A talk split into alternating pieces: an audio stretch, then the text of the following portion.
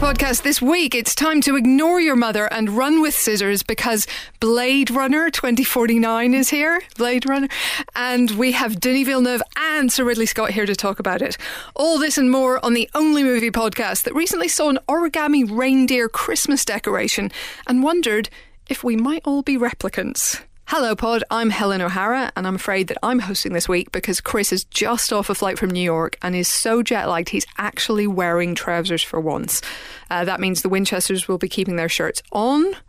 And obviously, that I tried to write an intro fitting a song about the Winchesters to the opening number of Hamilton, which, for the sake of your ears, I just decided not to do. But that is not the only theatrical link for this week's episode because this week we are sponsored by uh, The Ferryman, which is the new play on stage at the Gielgud Theatre in London. It's written by Jez Butterworth, who, of course, wrote, among other things, Spectre. Uh, in the Bond franchise. Uh, it is directed by Sam Mendes, so its filmmaking credentials are super on point. And this is a play that has already played to huge critical acclaim and five star reviews at the Royal Court before opening in the West End, where it's been playing to sold out houses. But there are still tickets. Um, it's open until the 6th of January 2018. You can get tickets from as little as £12. They do front row day seats at the box office, which if you turn up uh, at 10.30 on the day of, you can you can chance your luck and try and get a ticket. Get thee down to the Gielgud. Anyway, joining me this week is a colleague of such lethal cunning that we only need one extra person on the pod. He is lethal enough for all of them. That's Oh. right. It is the quiet man, a former boxer who retires to a small Irish village where.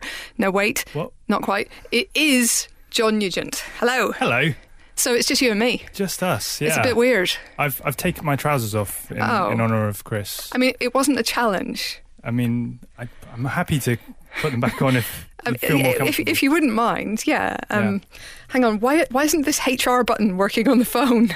Why aren't they coming? oh God! Um, so we should have a question. I believe that you chose this week's question, John. uh, I don't know what gives you that idea. Well, let's have a look and see if the listeners can figure it out.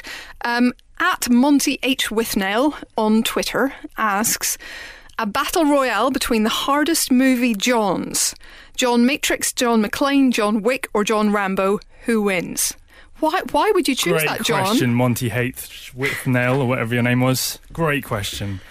Right. So, what do you think? Uh, it's a good question, isn't it? I, I mean, uh, until now, I'd never realised that there were so many sort of badass movie Johns, but there actually are quite a few, aren't there? Because it's such a sort of common and boring name that any parent with with a, lacking in imagination would give to their child. Oh my you know. God! I can't believe you just said that about your own mum and dad. Disgraceful. Ah, I think I think it's got to be out of that four. Right, John Matrix. John I, Matrix. th- I just can't imagine anyone else going up against the Austrian oak and his giant deer petting skills. Um, I mean, if you think about it, John McClane is very. In, he's got a lot of ingenuity. He's resourceful. He's yeah. resourceful. Yeah. He's got a gift of the gab. Sure, he's got a machine gun. He's ho ho a- ho. Yeah, he's got all of that. But I don't know if stacked against Arnie, he would quite have um, so much. so much. John Rambo would just get a bit weepy and tearful because he's dealing with a lot of stuff. Uh, what was the other one? John John Wick. John Wick. Now, you see, this is an interesting one because I feel like John Wick quickness going for the headshot Mm. against John Matrix like that is an actual that's a match you know that one Yeah, that one's a tough one to call that's true. John Wick has got a good aim, hasn't he? He's so got, yeah and he's just he's I think he'd be faster like we've Yeah. seen him take down really big men that's true. That's true. I So, mean, I uh, don't know. if we if we extended it to other Johns, like, Yeah. you know, other movie Johns. are, are there uh, other which which ones are you thinking of Nugent doesn't qualify okay you're not in a movie I'm not in a movie, and if I was, I I I'd struggle against you know the, the PA of any of these Johns. To be honest, uh, there's Detective John Kimball. There's another Arnie John. You remember John Kimball? was that kindergarten cop I'm Detective John Kimball. right I'm a cop, you idiot. I mean, I fancy his chances against six year olds, but I'm not sure I fancy his chances against his other self as John John Matrix, really. No, maybe not. I mean, uh, I have to say, Chris did actually send in his, his take on this because I, I sent him the question. He said, My pick is John Matrix, so he's with you. Yeah. Then Wick, then Rambo, then McClane. He's just a cop. He'd get slaughtered in seconds. Yeah, I mean, if it was a skyscraper uh, and he had lots of places to hide, that maybe John McClane might have more of a yeah. more of a chance. What if it was like a raid style skyscraper? Because in that case, I mean, you can see any of them fighting their way up it or down it. Yeah, yeah. I think. I mean, Wick would have a good shot, wouldn't he? Yeah, literally. Yeah. Literally. Double tap in the head. Yeah. How about how about John Doe from Seven, as Oh. in Kevin oh. Spacey's character? Oh, that's mean. I don't want to let him near any of these people. So you think you think that you know John Wick has got the the drop on him, and then a delivery truck comes up, and it's like John Wick's puppy's head in a box, you monster. and so whatever he does, he's already won.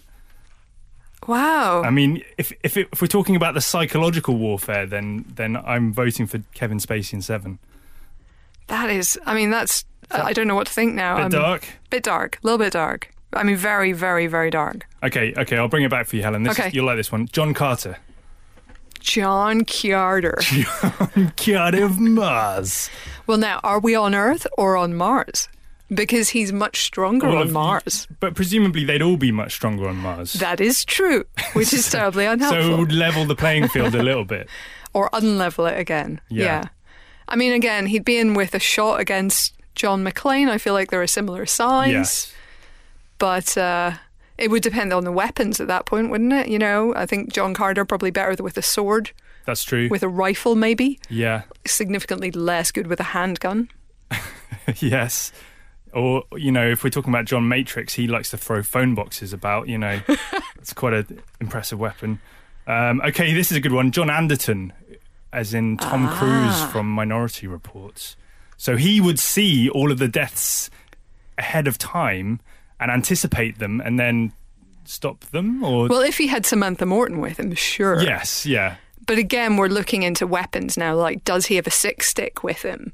You know, yeah I, I, that's a good question So I, I, I'll be honest, Monty H. Withnail, I feel like you need to be more precise in your questioning. Like, are we following sort of, you know, traditional dueling rules where Right. you know the challengee gets to get gets to set the weaponry uh, of choice? I mean, because if it's just a fist fight, I mean, John Matrix let's assume let's probably assume we're does just take it. all locking them in a warehouse right like it's reservoir dogs Okay. there's no weaponry or maybe they're allowed like one handgun each or something and it's all in a circle in the middle Wow. Okay. let's assume it's a level playing field as far as weaponry goes I, I do feel it comes down to Matrix and Wick in that case. yeah And then the winner is. it's matrix I mean, I'm going to say Wick just because you know in this house we love and respect Keanu Reeves. So. I, I- look nothing against keanu but arnie would crush him Nothing against Keanu, but he would be a small pancake on the floor, says John. Well, yes there you go. You heard it here first. If you want your question read out on the Empire podcast and treated with exactly that level of, of intellectual rigor rigor, that is the only word, um, then please do send them in. We are on Twitter at Empire Magazine. Use the hashtag Empire Podcast or we won't see it.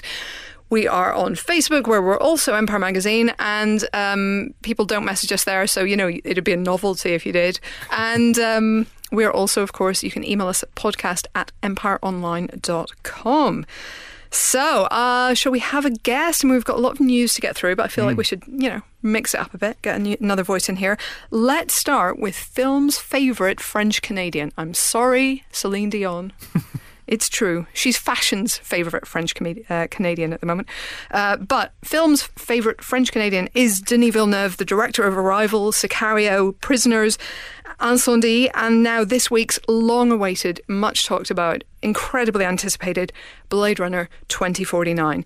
He came into London recently and he was talking to John. me yes Cool. Enjoy. Uh, we're delighted to welcome to the empire podcast denis villeneuve how are you sir I'm great. How about you? Very well, thank you. So it, it's been a couple of years since you signed on to Blade Runner 2049, and it's been well about 35 years since we last saw we were last in that Yeah. world. Uh, how does it feel now? You're at the finish line. You're you're, you're nearly done. It's a big relief because Yeah. the, the the movie uh, uh, is finished right now. Mhm. Uh, um, as we speak, it's like a month ago maybe, and and um, uh, I'm relieved because uh, when I looked at the final object, is a very close to my initial dreams. Okay. When I, uh, I started to, to design the movie with Roger Deakins in Montreal uh, two years ago, uh, we had some uh, uh, uh, wishes, and they are on the screen right now. And that is a. so I feel I have no idea how the world will react to the Mm. movie, if it will be welcome or not. That I have no control over that but I know that the movie has a soul. I know it has its own pers- personality, and I think, and I, I believe that it, it has a, it it it's it pays respect to the first movie uh, in regards uh, about the style and and uh, it's a kind of a uh, love letter to the first movie. I will say. Yeah. That's really interesting that you say uh, your vision sort of has has arrived on screen because so much of making a, f- a film is compromise, right? It's there's about having a vision and then having to reality is very abrasive Yeah. and, and it's like i'm coming from an indie uh, world filmmaking Right. where uh, you could like, sometimes you can write a scene uh, four years ago about a, a, a, sunny day and you arrive in the morning it's pouring rain and you have to adjust. I'm used to adjust myself you know? Yeah. and for uh, uh, this time uh, we had control over the elements. We uh, we uh, we designed the, the the shoot so we will control everything. So it was like uh, of course there's like things that uh, I have no control over but I'm talking uh, uh, no I mean uh, I don't know what I'm talking about right now. I have control over everything. Yeah. It's like it's like uh, and uh, and uh, so uh, um, the thing oh, the, in that regard the thing that was difficult was communication. Right. Because I'm used to work with, directly with artists you know to sit uh, um, uh, beside the cinematographer to to have a, a, a direct contact with the production designer. Hmm but then I was working with hundreds of artists right. all around the world that Right. were working for us that sometimes uh, to make sure that they got the tune that they got the the, the music right the, the I'm talking about the, the I'm talking about the design or Mhm. that was a journey. Yeah. And until the end until the very last second I had to be very present to make sure that we were uh, on the right direction. It was like uh, every shot was a battle. Yeah. I, I, I, I wish uh, for the next movie I will find a way to increase the communication process so it will be easier for everybody. Yeah. This this is the first sequel you've ever directed. Um, do you? Did, is it stepping into someone's world like Ridley Scott's world? Is that you, did you find that restrictive or was that like a fun challenge? Was that like an interesting challenge? It was a frightening challenge. Yeah, And it was a. Uh, say I didn't want to feel like a vandal in a church. You know, it's like it's like the first movie is such a a masterpiece. Honestly, it's a, it's a, it's not a word I use very often. Mhm. Masterpiece. Like the, the first Blade Runner is a uh, is a landmark in film history, uh, and everybody knows that. So it's like it's uh, something that. Uh, how do you evolve? So it that's why I'm saying that there was a long process uh, uh, uh, of trying to uh, find a way to inv- invade, to to and in a way to uh, for the best and the worst to destroy the the the, the first Yeah. movie to make it comes to life again. You have to. It's like uh, when you take a book or you take a play. Uh, to adapt to the cinema, you have to to transform it uh, in a very radical way, and I did the same in some ways. Uh, uh, I didn't cut and paste. I didn't redo Blade Runner. I Mhm. did a total different movie yeah, with the same uh, that pays respect and had the same kind of uh, some some qualities to it, but it's a total different uh, approach. Do you remember the first time you saw the original Blade Runner? I did, I did. Uh, I remember vividly. One of the most uh, striking things uh, is uh, the opening, which was one of uh, which was one of the good one in the film history, I think. Mm. Uh, but uh, um, I will say that um, the thing that struck me uh, about when I remember my very first contact with the first movie is that uh, at the time uh, uh, uh, when I saw it uh, in 1982, it's like um, there was like fanzines that were there, like Mhm. uh, um, Film Fantastic or Starlog. You know, that was our Yeah, yeah. only link Yeah, and links at the time with with uh, uh, movies to know what was coming out. And I remember seeing images at the front cover of those two magazines. Um, I was from a small town in uh, Canada, so there was there was no internet at the time. It was very uh, and and um, uh, it's there's a phenomenon that I'm trying to explain. Is just when you see images uh, uh, as an audience member, you see there's a promise, there's a dream. You see those images, and you, then you t- to try to imagine what the movie will be. And it's always, most of the time, sadly, you're disappointed. Mm. You see the movie, and it's like uh, it's disappointing. And and uh, for Blade Runner, it was the opposite. The movie was much better. That it was more impressive. It uh, it has. Uh, it was raising questions. It was like moving in a way that I was not expecting. It was Yeah. like um, quite unique experience. And uh, I, I will say that sci-fi. There's, I'm a sci-fi fan, and saying this honestly, there's not a lot of sci-fi movies that I love. I love most most of the time. I'm disappointed by them. Mm. They are childish or or or, or uh, not very profound. Or uh, but Blade Runner was like uh, something different. Yeah. So you're hoping that some young people seeing uh, the Empire cover with Blade Runner 2049 will hope that it's better than the actual cover itself. boy, I put myself in a different a difficult position. This time it's difficult because the expectations are um, no matter.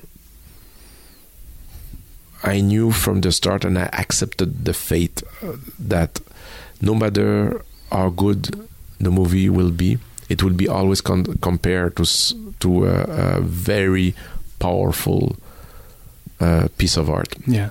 and that uh, that will be the fate and that so when you accept that your chances of success are incredibly narrow and that uh, the chances of, of failure are huge and and that uh, but that you still have the drive and the passion and the, the joy to, to uh, it's it's you kind of find a very powerful freedom it Mhm. becomes like a pure artistic act without uh, expecting any uh, uh, reward. You Mhm. know, Mhm. we just did that by pure cine- by pure love for cinema. You know, uh, it's a conversation I had very early on with Ryan Gosling, and we both felt, all right.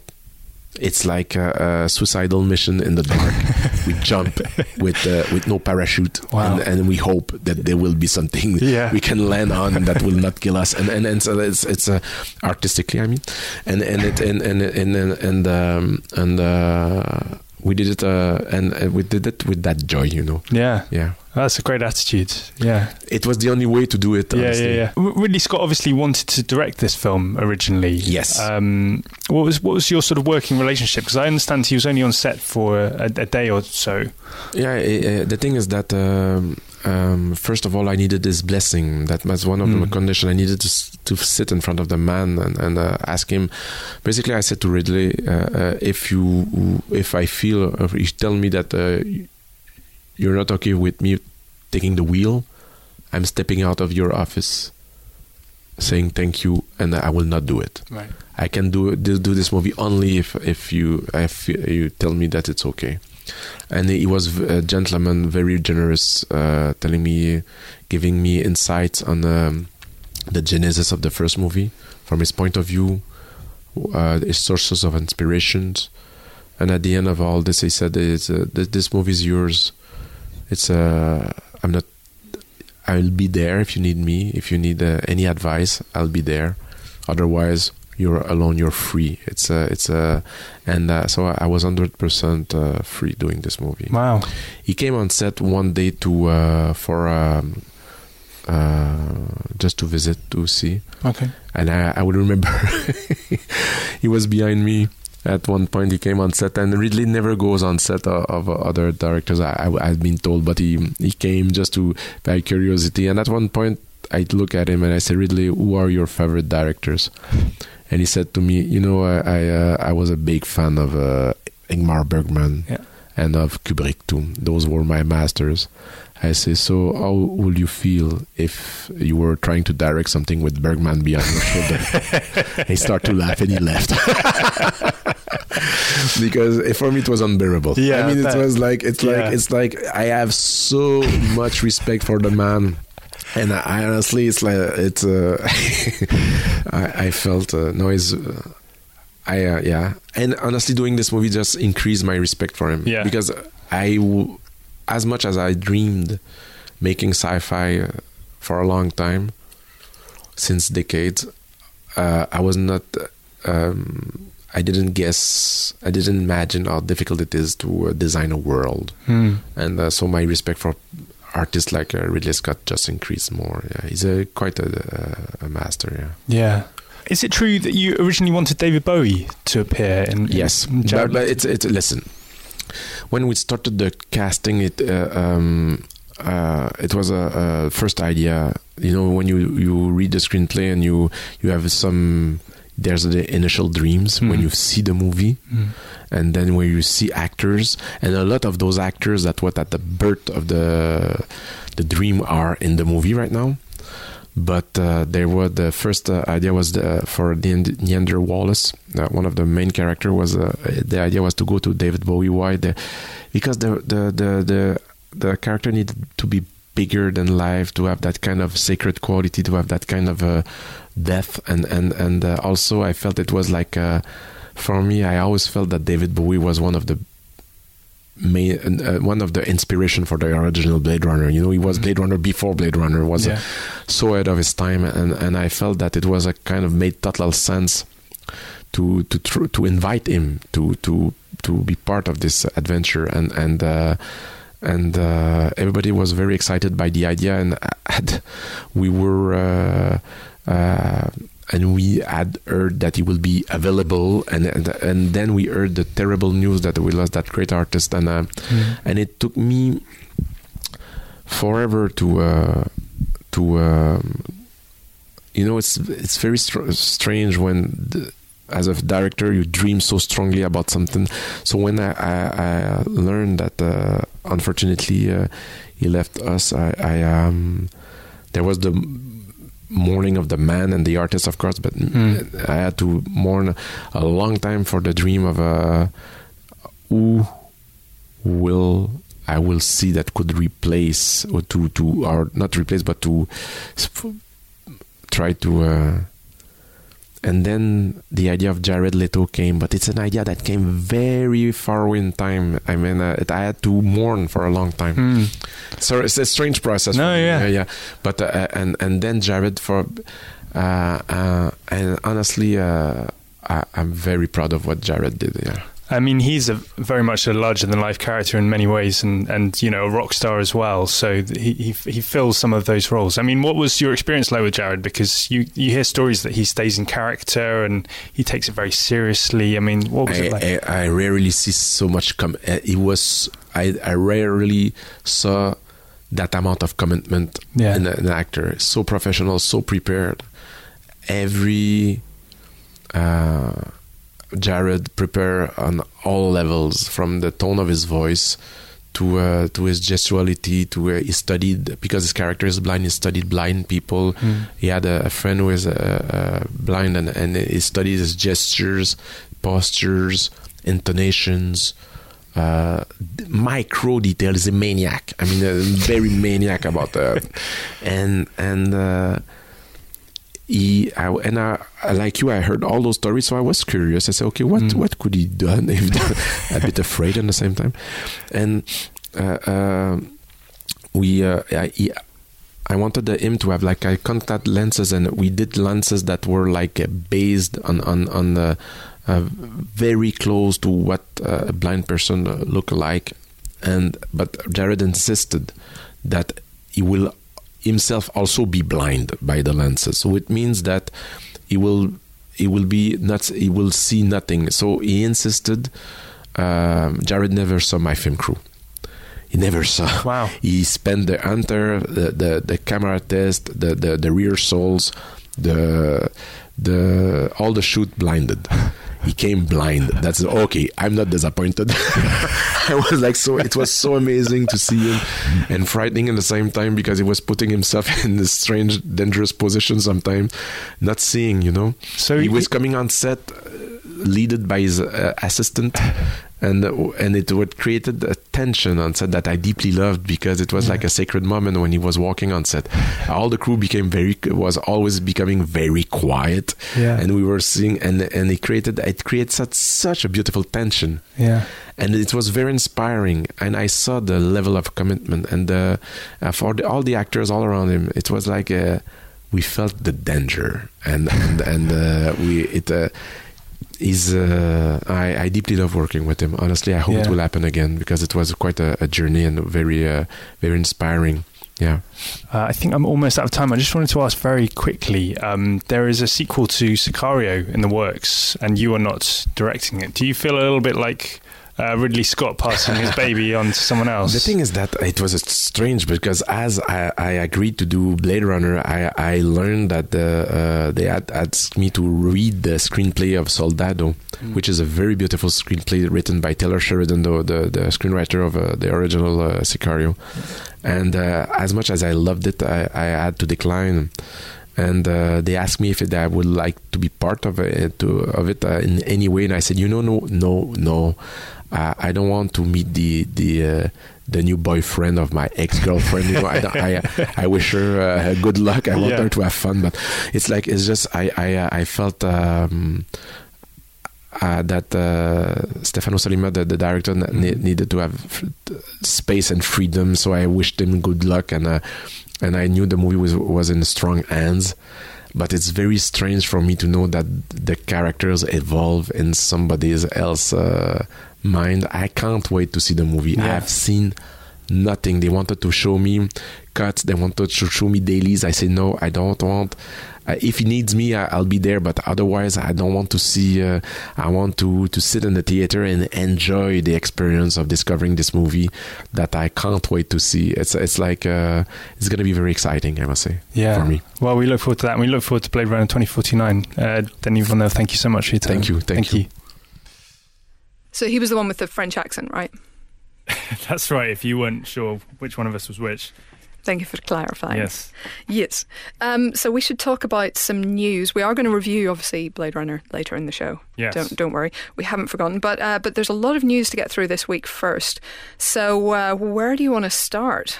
Uh, how about we start with um, the Goldfinch? Yeah, That's let's do that. That that broke uh, sometime yesterday, I believe, as we record. Um, so the Goldfinch um, is a book by Donna Tartt, a very good book by Donna Hugely Tartt. good. Yeah, amazing, book, amazing um, book. Published in 2014, uh, and that is now in the process of being adapted.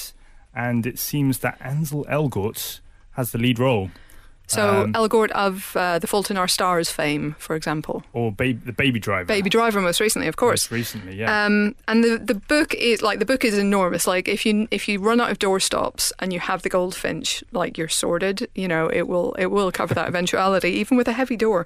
Uh, but it's also like it's a really good book. It's the story of. Um, a, a boy who becomes a young man who loses his mother in an attack, isn't it, or a f- a disaster at a museum? like a terrorist attack at, Yeah. a, at an art museum. Yeah. Like a bomb goes off, Yeah. basically.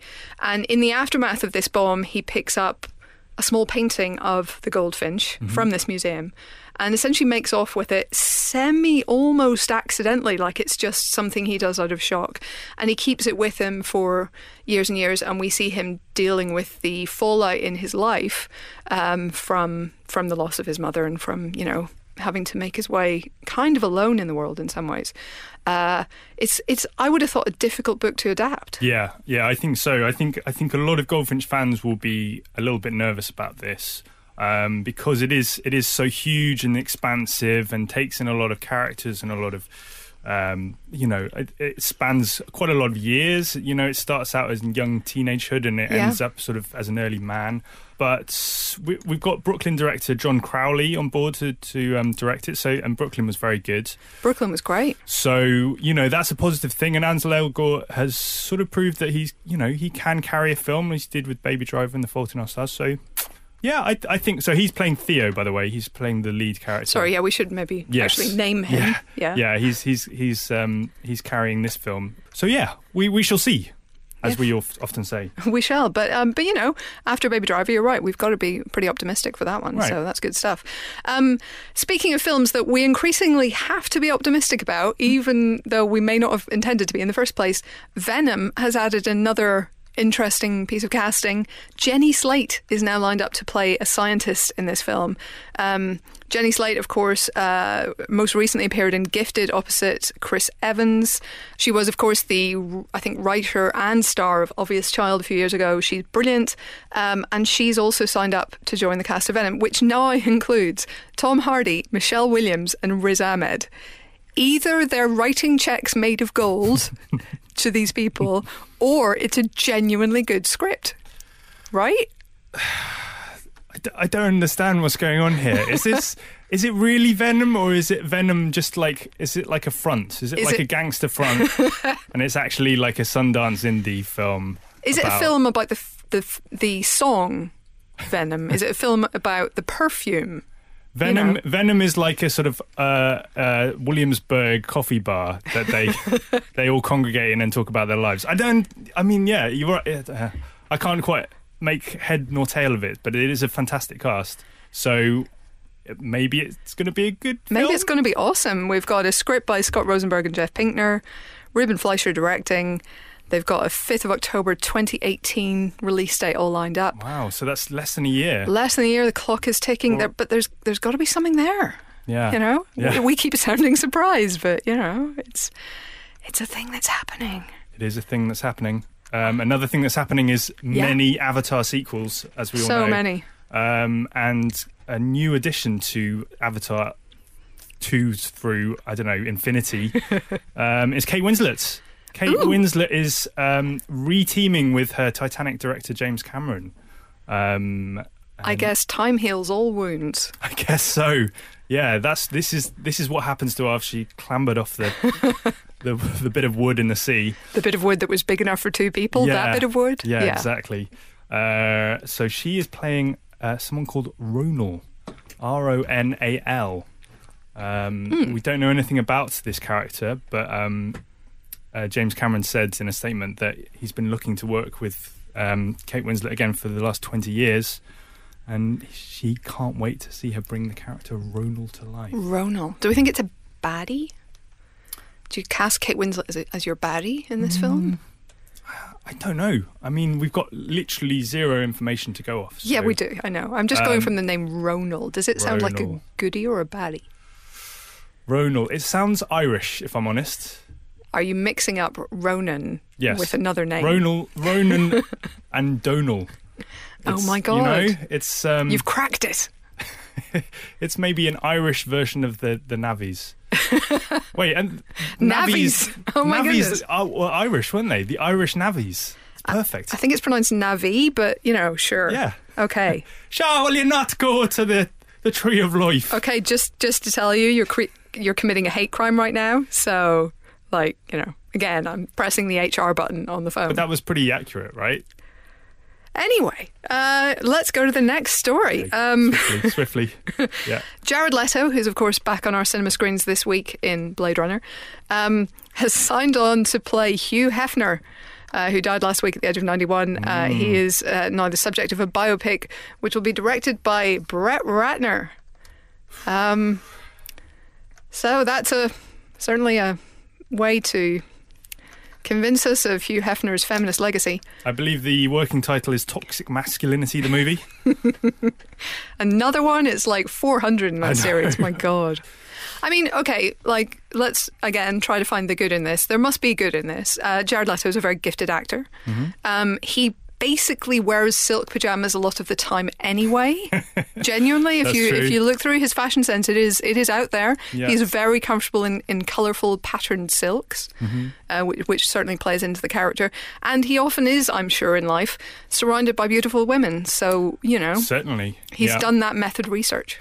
Um, yeah, I mean, you know, I, th- I think they've been talking about this for a little while, but um, obviously this comes hot on the heels of the news of Hugh Hefner's death, and ev- since his death, there's been a lot of debate about.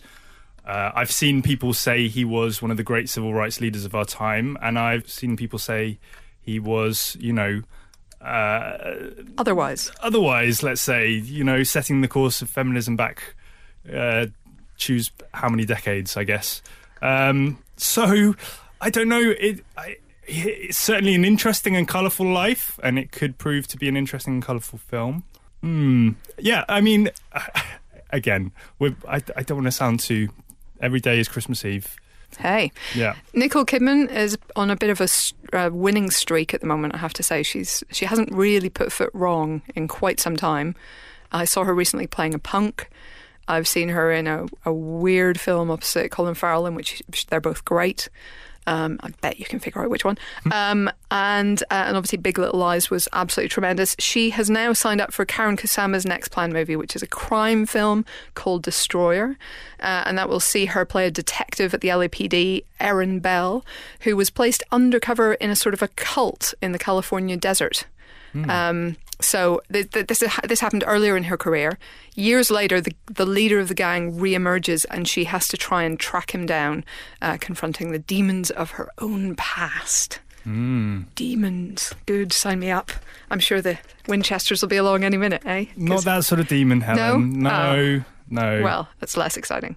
no, no shirts off for this film. There are no shirts off. We come on. We're having a shirt off free day. Okay, sorry, you're right. It's a very serious, serious drama about shirted men. There you go. Okay, uh, a couple of very quick ones. to Finish off with bad news for all fans of bald men.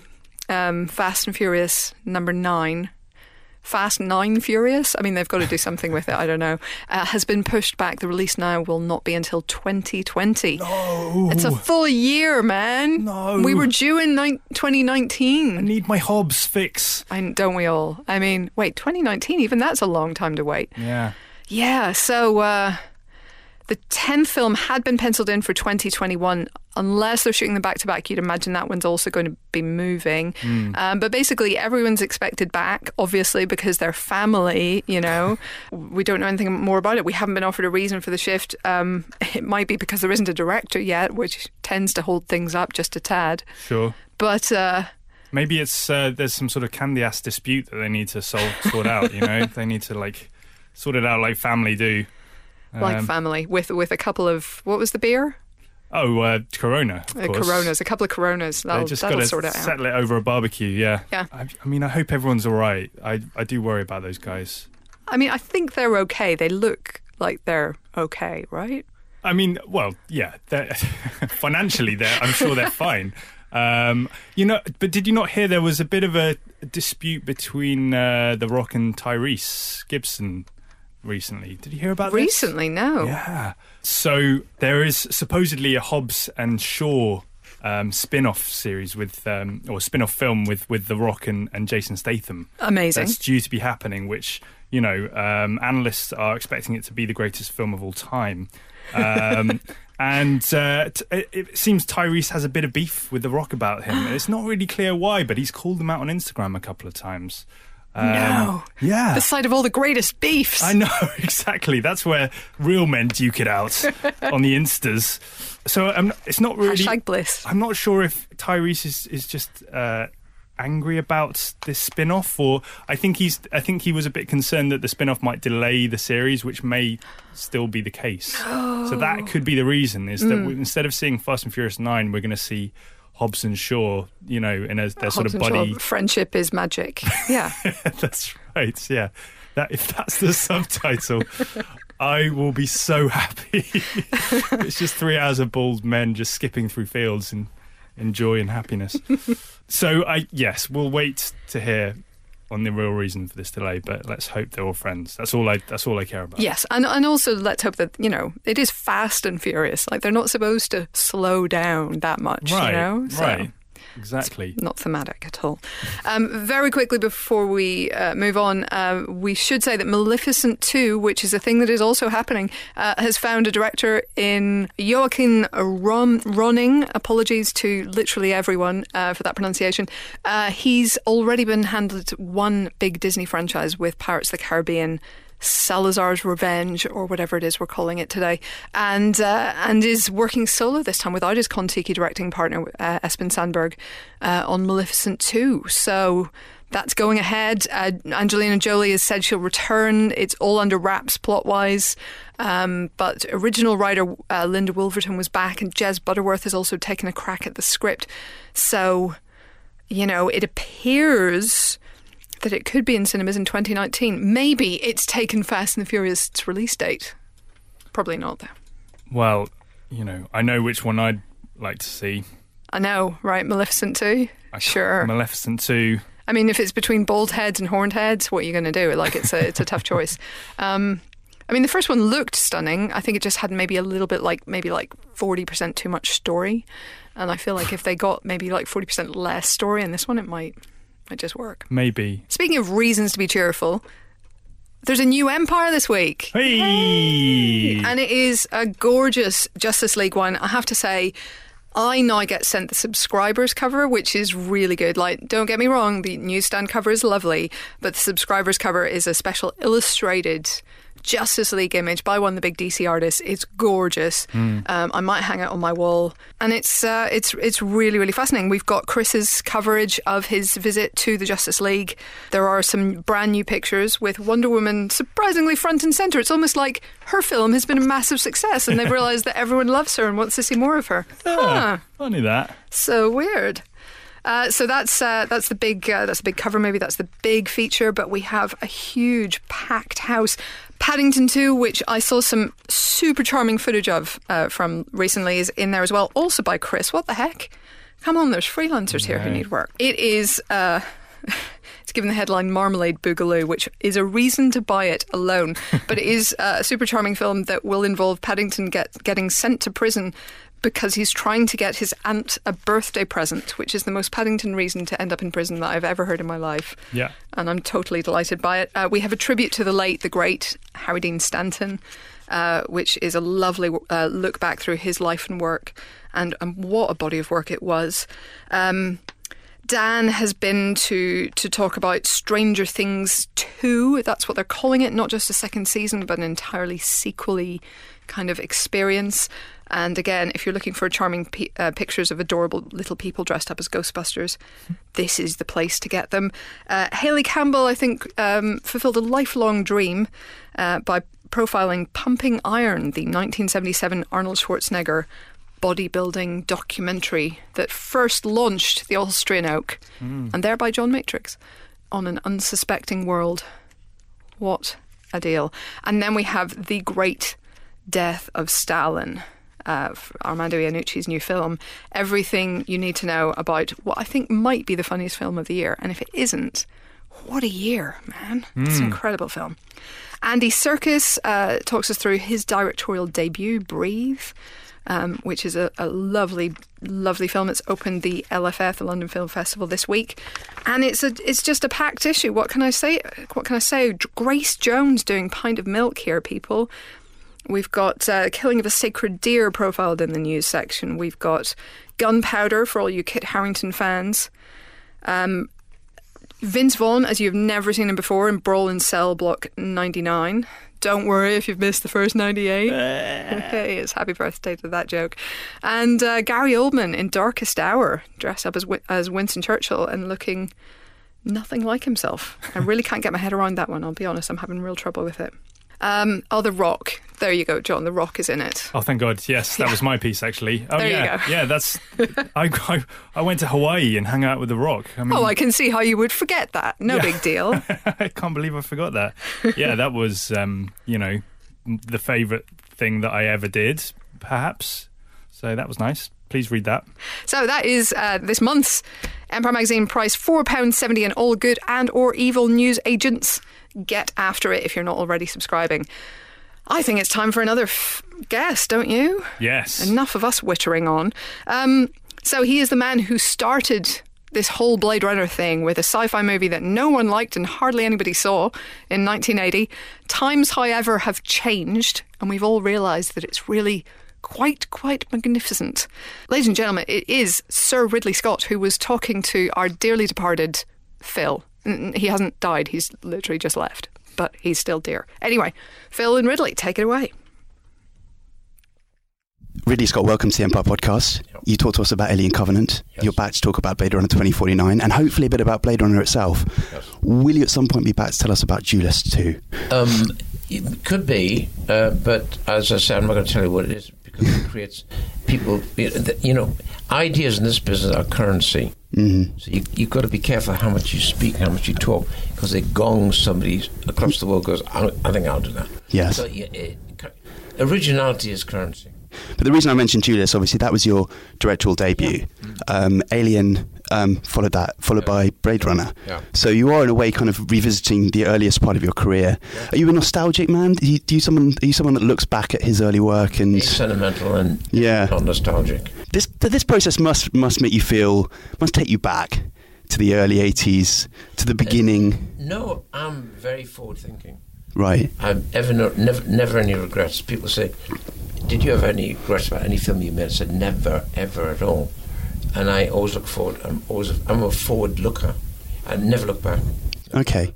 Well, let me ask a different spin on that. If if we'd if we had the gift of uh, foresight in 1982 June when when Blade Runner was released in cinemas, and we'd come up to you and said, Ridley, we're going to be talking to you in a London hotel 35 and a bit years later about a sequel, what would you have said? Um, well, I have to tell you, I thought I made something special, and it doesn't matter how I was beaten up by whoever it was. The worst of all was Pauline Kael. Uh, I was old enough. I was forty-three then to think, you know, I don't really care. I'm just very pleased with what I made because I know it's special. So when it started to evolve, somebody at the time, post Blade Runner, immediately said, you know, this is going to come back and visit you. That was a year after the film was absolutely bashed and beaten up. And it suddenly surfaced with MTV. Uh, well, How's it those musicians are always ahead of everyone it's true, yeah. Yeah, all- yeah. Uh, the what you think is an oik rock, rock and roller is not is usually pretty bloody smart. And they started to show its hand there. Then suddenly it came out of a drawer in Santa Monica where somebody had been asked and wanted to supply a print for the very few uh, supporters of the Alien fran- of the, Yes. the Alien film. And what they came out with was an accident. We had, didn't have titles, had a bit of Jerry Goldsmith music, and some new tracks from Van Vangelis on it, with no titles at all, and no voiceover. And the ending that ended up in the elevator, which was always the intention. And I think it was 65 mil. Wow. So they ran that and went, there was a gobsmack, and it, that was where it all began again. Wow. Do you, when you look at the, the sort of myth and legends that have built up around Blade Runner in those years, are there things that people still don't know? Uh, uh, uh, do you follow the kind of the debates online about all kinds of aspects of it? Is there? I'm, I'm neither a Twitter nor a, what do you call it? I don't do any of that. You're not on Instagram. No, my my phone. As long as it tell, I don't want to know how hot it is in Calcutta. As long as I make phone calls, that's all I care about. Unless you're in Calcutta, I suppose. Um, y- y- Denis Villeneuve obviously uh, is directing this one, Yes. uh, and you're producing. Um, he tells a lovely story about you and um, and Harrison Ford. And he in a restaurant in Budapest where you shot the film, um, and he the way he tells it, you had lovely wine, had a good conversation, and, and it ended with you and Harrison shouting at each other across the restaurant. He may be exaggerating. Can you Totally. can you remember? What are your memories of that? Um, it was actually about something. This old adage about was he a replicant or not? And I said to him, "Dude, if you weren't a replicant, the film you're about to do couldn't exist." So when you see the film, you'll see what I mean. It's essential in the present film that he is a replicant. Okay. So he's so you've I'm going to tell you what it is. no no I'll tell you no no. We're very consciously not going to get into the plot Yeah. details, not least because he has to be a replicant. okay. So so you're at peace with Harrison about this now. Oh yeah. Okay. Sure. Sure. Um, I never was out of peace with him. He, he and I were. Um, I came from a different school of filmmaking that he was used to. You got to remember, by the time I'd done this, I had a very successful office in Los Angeles, a big office in London, office in New York. I'd done the prize at Cannes film, that was my first film, and I'd done Alien. Mm. I've done two and a half thousand, and my company's done five thousand commercials. Yeah. At that point. So I'm not a learner. no. So I'm listening to these people telling me what I ought to do, and I at forty at, at forty four you just don't accept that shit. So I just sat there, was smiling, and said, "I'm going to do it this way." and it was like I was a new guy on the block, but I'm not a kid. No. At this point. No. So I know exactly how to defend the realm. What was your What was your? No, I can imagine. What was your sort of specific involvement with Blade Runner twenty forty nine? Were, were you on set very much? Did you try and steer clear? Once. Uh, my big thing was preparing the script because the script was going to be done for me. Because Yeah. Alcon came to me and said, "Listen, we're going to buy the title. Before we do it, do you think there's a story here?" I said, "Absolutely." What is it? I said, "I'll tell you when you, you really get going. I'm not going to tell you right now." Um, but it's a very clear and present story as to what it is, and from that, the evolution is kind of a, quite a big universe within the context of the Blade Runner realm Yeah. and it's clear when you, you get it, but it carries you right through the story. Okay. And so it was so obvious as the nose on my face, and it all happens in the first 10 minutes of Blade Runner. Okay. Yes, there's the clue, Right. right there. Exciting. so, so you weren't. So one day on set. Uh, no, but met quite a f- long time. Script, Hampton, we met with Hampton. I met Bro- Hampton. Hampton thinks he was called lady. No, he wasn't. He was called first. He's such an old lady. Um, uh, Hampton came in because I had the best time with Hampton when I was doing the original Blade Runner. And uh, I spent four or five months with Hampton every day working. And I have to say, it was the best time I've had ever working with a writer because there was a light ignition each day, and the, the idea grew from a play inside a small apartment to a universe of where it was. Because I bring to everything to bear like a production designer. Um, my strongest asset, I have a good eye. Yeah. Actually, a great eye. And I can come in and I've already envisioned what it could be outside.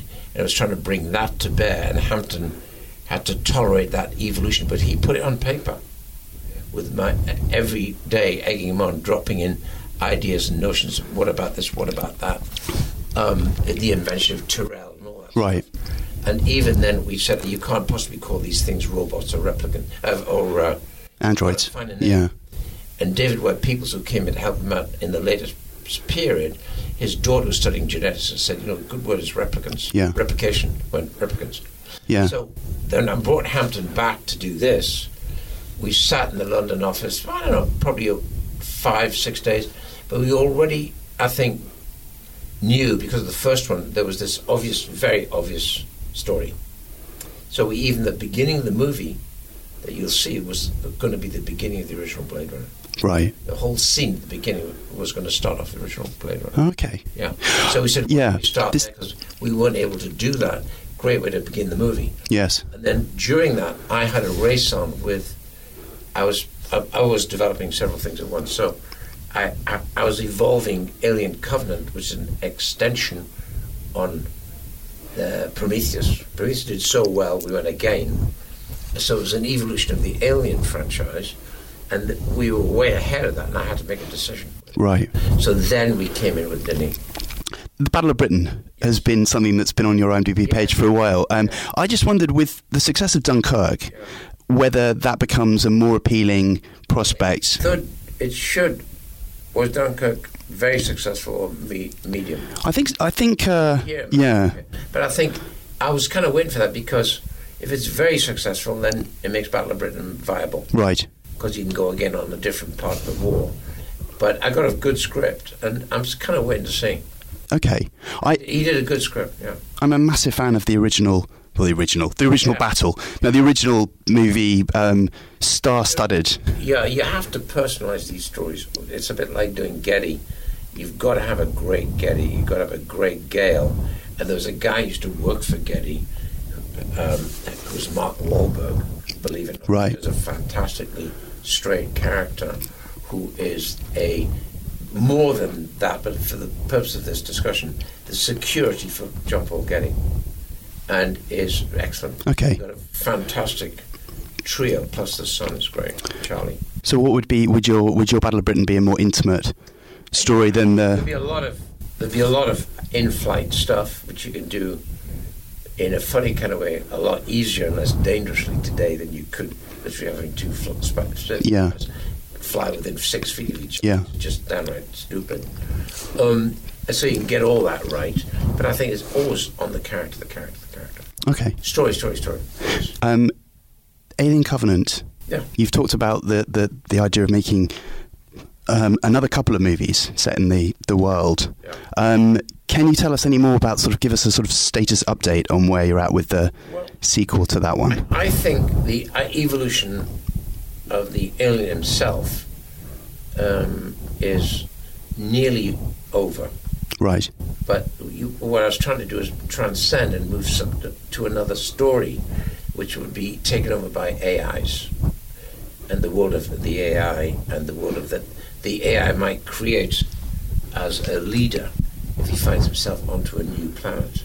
Right. And from that, we had actually quite a big evolution, quite a big layout for the next one, for Covenant, whatever, two, Covenant 2, whatever you want to do. Yeah. And, you know, when I did Prometheus, I said to them, I think you can resurrect this whole notion because the Alien franchise ran for four. There was two were good, the other two were not good. Yeah. Yeah, and I think it, and when they did finally did an Alien vs Predator, I thought that put the cap, the lid on the on the on the stew. It was finished, and then I went back to them about I think ten years later. and Said, "Listen, I think we can do something." So we resurrected that to show how an alien may have come about. We did well enough from that Prometheus to go again, but I was told that the thing that they, you know, we did Prometheus for a pretty good price. Not not your two hundred million not, not mark. I don't do that shit. It's ridiculous. buying that's like buying a bottle of red for a thousand pounds. you've got to be an idiot. And you get a good one for like fifty pounds or thirty. So I'm- Really, we're journalists. a fiver. Okay, well, you only do one for five. But I, I'm very kind of frugal, very practical. Yeah. So I do Alien, uh, Prometheus. I mean, really, just very good price, and we make four fifty. So now you go, wow, there's life in the dog. Yes. So now we go again on Covenant, which is again roughly the same price five, four years later. So it's very frugal and a very ambitious film, and we did well again. So I think um, I think it's, it's really about business, but it's me. It's commerce and art, and uh, filmmaking will be that and should be that unless you're making films for a hundred thousand pounds. Yes. If you're making a film for a million pounds, a lot of money to lose. Yeah. If you're making a film for 260, you should be shot. Sorry. Harsh, but yeah. Yeah. Absolutely. If you're making Yeah. for 260, then you put P and A, Hmm. 100, 360. You then you go global. Let's say you make a $800,000. Studio doesn't receive 800, they only receive 400. So you're not out yet. Right. Because the other half goes to the exhibitor. Of course. Yeah, of course. So that's why the studios are limping because there's too much money spent. Yeah. So the franchise is sort of financially viable and, and, and for you creatively viable. In terms of the narrative, it seemed like at the end of Alien Covenant there wasn't very there, it was it was hard to know where, where it was going to go next from a kind of a human point of view. Katherine Waterston seems to be Yeah. kind of in deadly jeopardy, should we say? Yes. Um, David's behaviours that we've seen, End on a cliffhanger as opposed to completion. but it felt like a cliffhanger where the person had fallen off the cliff slightly, or was at least falling. It, Yeah, it- but that it gives me an option to kind of fundamentally work it whichever way I want when, I, yeah. when you get come in. Do you have your first scene in your head? E- No, Okay. no, no, no. I'm doing something about something else next. Yes. Go on, tell us. No, I can't. Really? No. When will we find out? Oh, in about two weeks. Really? Yeah. Okay. And what I'm already writing, I already prep. When I, when I'm, I discovered years ago being in post, I'm sitting twiddling my thumbs. Yeah. So in post, I'm already prepping. Yeah. Amazing. I just prodigiously sort of productive filmmaker. Yeah, of course. Um, I've got to wrap up, but just just lastly, I mean, we've been talking about Blade Runner, the original, and and, and the the sequel now, all this time later. The inter- intervening period, the legacy of that film is so profound on so many levels. I just wonder, from a filmmaking point of view, uh, you must see a lot of films that you think that you see Blade Runner in. You know, there, there's The Matrix, Strange Days, Ghost in the. Yeah, yeah. Oh no, that was whatever. And uh, a lot of bands would come to me ask me to do their digital work. Okay. Bob Dylan had a Wow. long close meeting with Bob Bob for like four hours. Well, he'd had his accident. Well, you know, had a, a motorcycle, was it? He nearly, I think, killed himself. This is like 20 years ago. and I was called in to go meet Bob. And I was four hour meeting because he loved Blade Runner. He had his brand new album coming out, wanted me to do it, but he wanted me to do the whole bloody album. I said, Bob, I'll be out of work for a year doing this. Can you afford it? How much? He said, Oh, no, I'm not going to do that. Amazing. Bob Dylan, uh, Blade Runner super fan. Um, thank you so much for talking to us on the podcast again, Ridley. All right, so let's get going with reviews. Where should we start, John? Uh, there's, you know, there's this tiny little film that, you know, no one's really been talking about called Blade Runner 2049. oh my God. Yeah, we, we should probably give that a quick mention, really, Sure. shouldn't we? Yeah, it is. Uh, I mean, to say it's long awaited is, is true, but at the same time, I think long anticipated and, and long slightly feared that it might not live up to the, the storied reputation these days of the original. Um, luckily, um, and I'll give you a spoiler here, it's a five star review. It, uh, it very much does. So, um, Ryan Gosling um, is Officer K. He is a Blade Runner, like Harrison Ford was Deckard before him. So he's a sort of combination detective assassin, kind of bounty hunter who has to try, hunt down um, bioengineered humans who are known as replicants who have gone rogue, gone off the grid. Um, and uh, mainly he's after the old and discontinued Nexus 8 models who are still at large. Um, so he meets one who's played by Dave Bautista on a protein farm and there discovers a bo- buried box of bones which reveals a big secret which drives the rest of the plot. Now, all of that happens in about the first five minutes.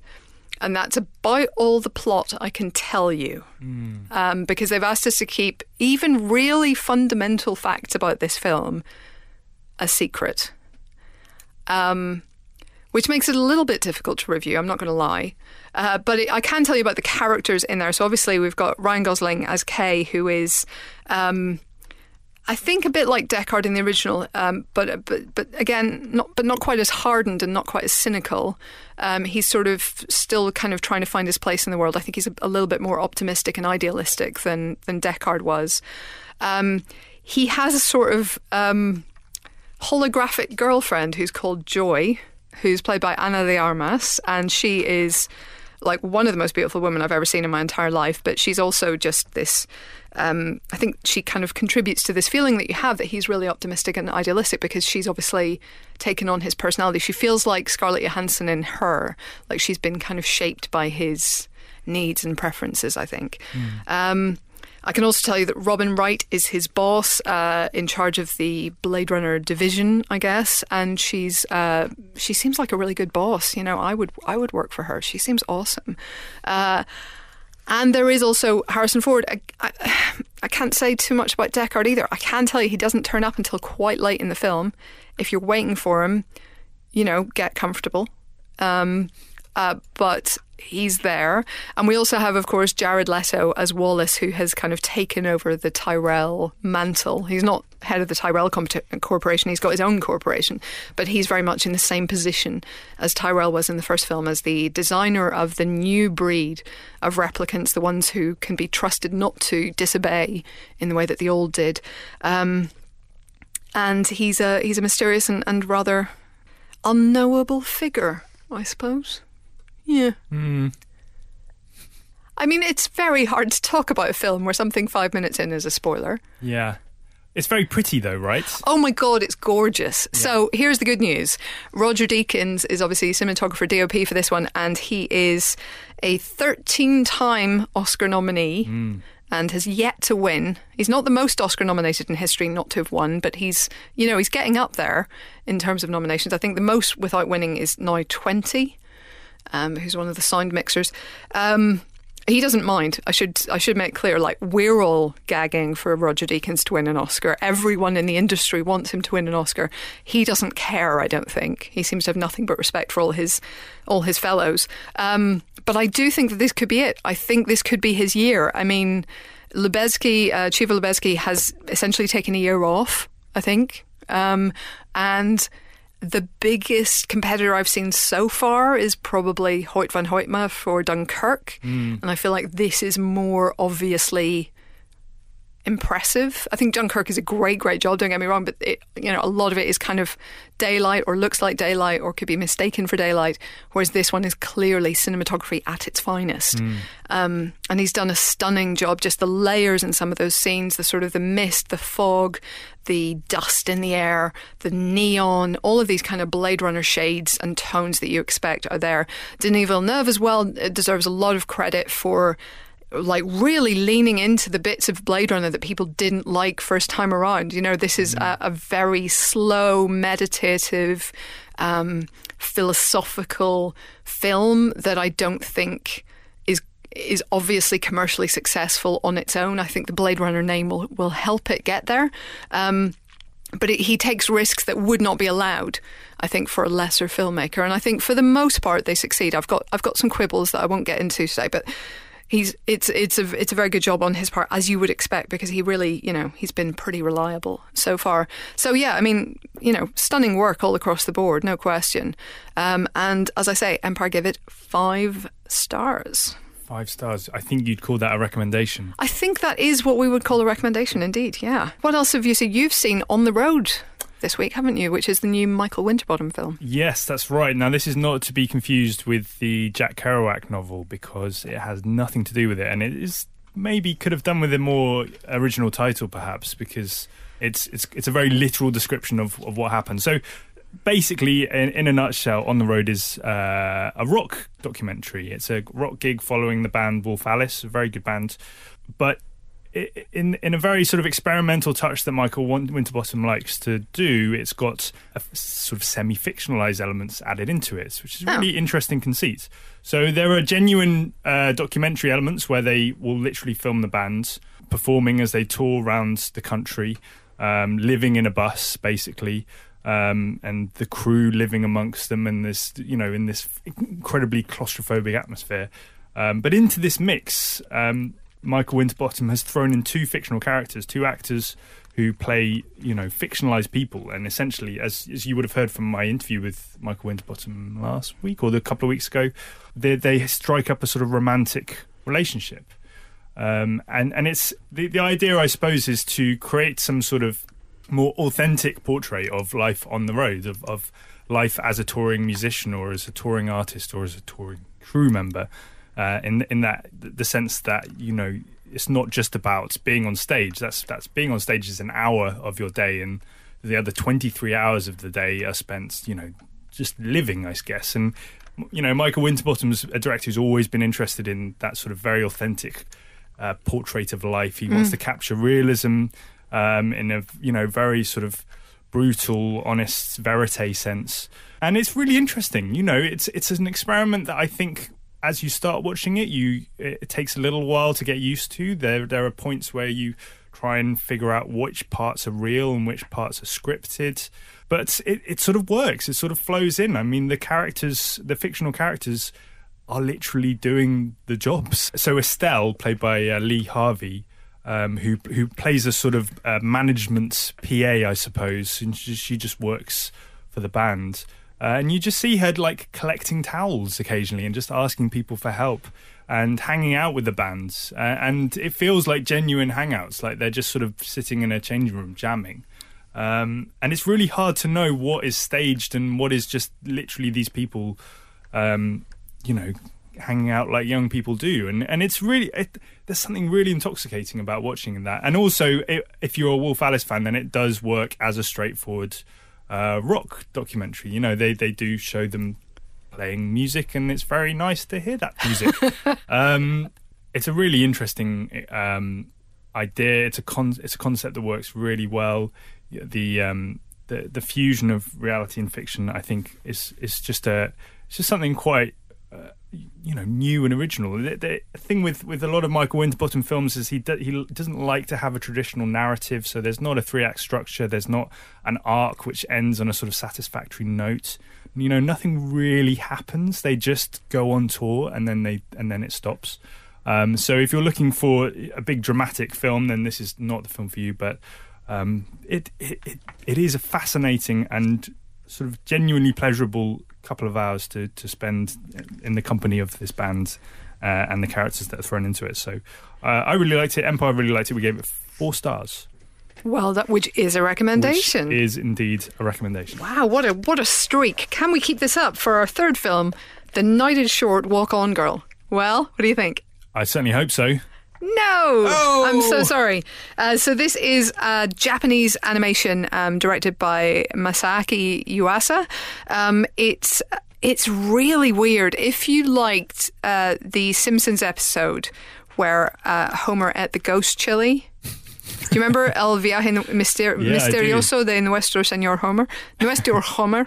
Um, this is kind of like that, but feature length. Um, so it, it it's super weird. So this this girl with the black hair um, just kind of goes through life and has adventures. And there's a guy called Senpai who's a shy student with a massive crush on her, who sort of follows her along and gets himself in all sorts of scrapes along the way. Um, and there are these, you know, she she gets involved in drinking contests with weird guys who live on trains.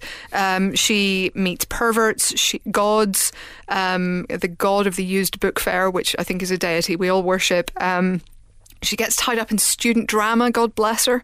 Uh, there's a plague, and she has to go around town, like you know, bringing people soup. And and yes, there's like insanely spicy food that causes explosions. So it's it's super weird. And I have to say, for like the first half. I wanted to die. Like I just, I hated it. I was so, I was like, why are, why are these things happening, and how can I stop them? Um, it almost kind of won me over just from sheer kind of exhaustion, but I still, I couldn't, I couldn't quite give it a three. I mean, for sheer audacity, it's like a seventeen, but for you know coherent sense, it's like a minus fifteen. So I went for two stars. I feel like that's how That's- it works. That's very mathematically precise reviewing there, Helen. Um, but it is, I mean, it's, you know, if you're into weird, super trippy animation, this is absolutely the film for you this week, closely followed by Blade Runner. oh. I'm kidding. I, I have nothing but nothing but respect, mostly. Um, so yeah, so those are, I think, the big films this week. Also out this week is The Glass Castle, which we gave three stars. Uh, the Mountain Between Us, that's the Kate Winslet and Idris Elba film, which also got three stars. So, eh, you know, make up your mind. But th- let's be honest, you're all going to go and see Blade Runner 2049.